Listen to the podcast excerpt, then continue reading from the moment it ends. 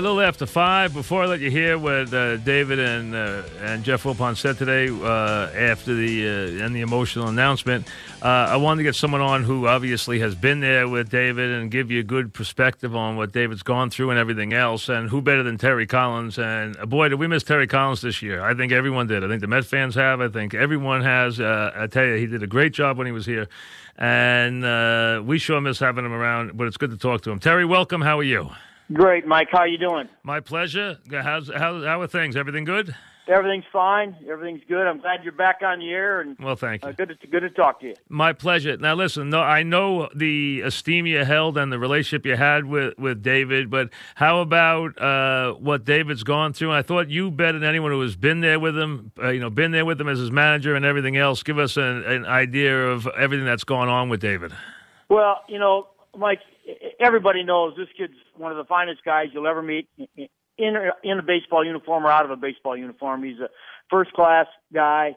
Uh, but I saw, you know, I saw David at the end. Uh, I was with him actually two weeks before he, you know, during his rehab, right when he started playing games, and you saw the pain on his face. You saw the, you know, the the fact that every day he, when he came up, he, he wasn't sure you know, if he could do it. And, and you, you listen to him talk as bad as he wanted to.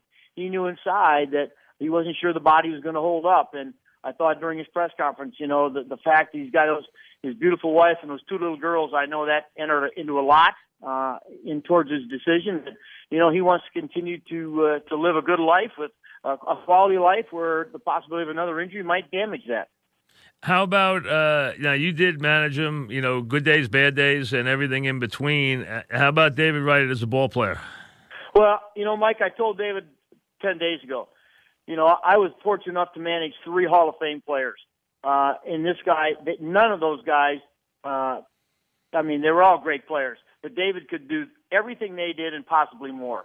Uh, he was a complete player. He was a good base runner. He, you know, hit for power. He drove runs in. He was a brilliant third baseman.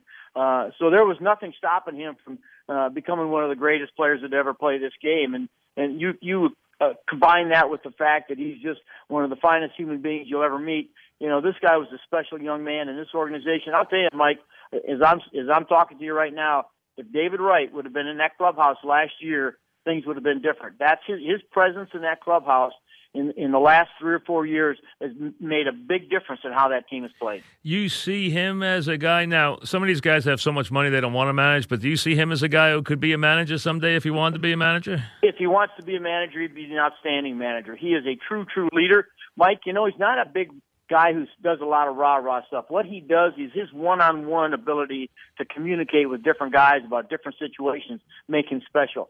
I mean, I saw him handle Matt Harvey during some tough times, and you know, and, and when David Wright, you know, when he talks, people listen. I, I've told him many times, you know, he still has that presence. When he walks in the, in that clubhouse, people look up, and that's who he is. And certainly, this had to be a tough day for him. Well, I tell you, I, am sure it was, and you could tell it really meant a lot to him, Terry, to go out and play again. To go out on that field again, and we know it's taken him a lot of time, preparation-wise, with his back to go through things, to stretch, to get out there, and all the work he's put in. But it's, uh, I know that people who are close to him, and I don't consider myself close to him, but people who are tell me it really means a lot to him to go back out on the field again.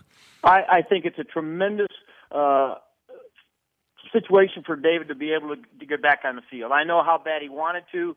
Uh, you know, he, Mike, if you saw what he had to go through, I mean, he's at the ballpark for a seven or six thirty game here in the Florida State League. Of course, it's 110 degrees on the field. The humidity's 98 percent, and he's he's at the ballpark at 11:30 just to do his pregame prep to go out and play five or six innings. Uh, and the things he had to do just so that he could prove to himself that it wasn't there anymore. Speak volumes of the kind of guy he is. You know, he he felt in his heart that he owed the Mets his maximum effort because of all they've done for him over 18 seasons, and that's the that's the kind of person he is, and that's why you know I when I, I told some of the guys in A ball, I said, you want to be a great player, follow that guy around. Here he is, you know, he's he's injured, but look at how he goes about getting ready for each and every game, and he doesn't have to. As you said, money's no object.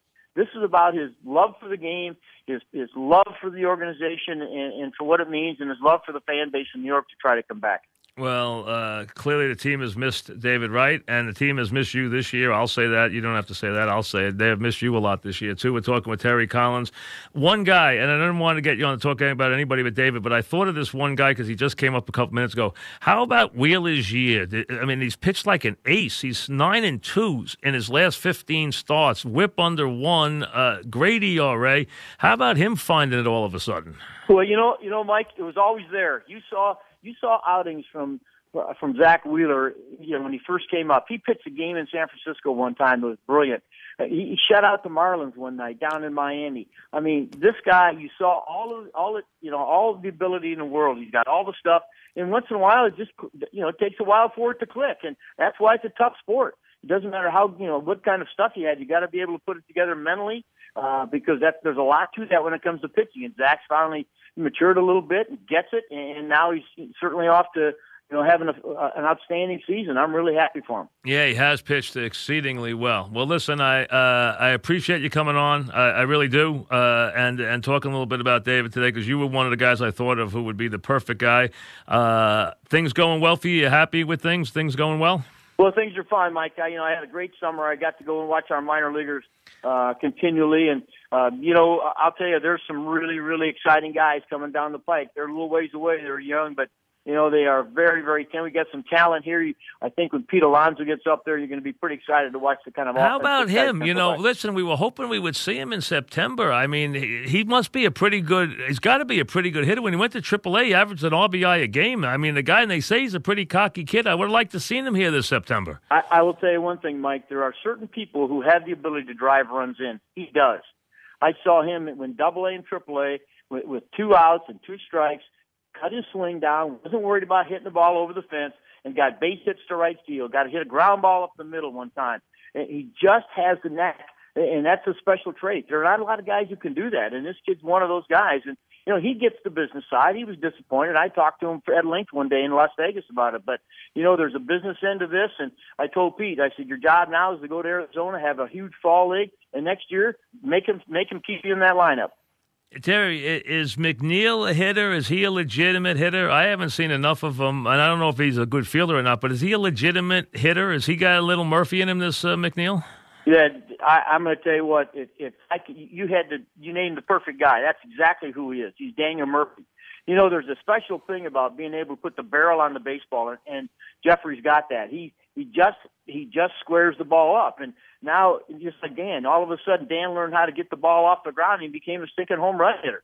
Uh, Jeff McNeil, he uses the field to hit. He's got some foot speed, you know, and he's, he's gotten a lot better now. He's moved around the field defensively, and I think once he stays at home, just like Murph did at second base, he's going to be a, uh, you know, he's going to be a decent second baseman. But his bat's going to, you know, he's got power. So he's going to be a fun guy to watch in the future. He looks like he knows how to hit. He looks confident too. He looks like he, you know, he's got an idea. I like guys that have an idea at the plate. He's got an idea at the plate. Well, he's not afraid to swing, Mike. You know, he's he's a guy who's, you know, he's a guy that again he'll hit the ball on the third baseline if he has to.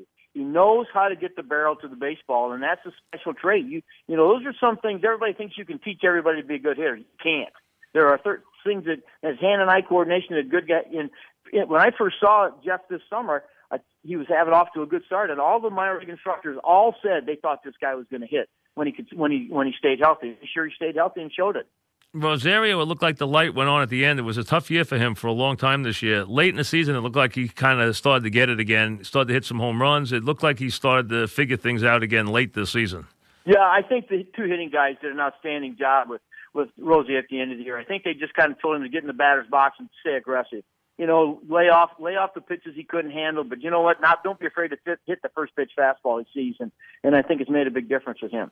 Listen, always a pleasure to have you on. Thanks, Terry, very much. Thanks, Mike. It. Good to talk to you. My pleasure. Thank you, Terry Collins. Great guy. One of my favorites.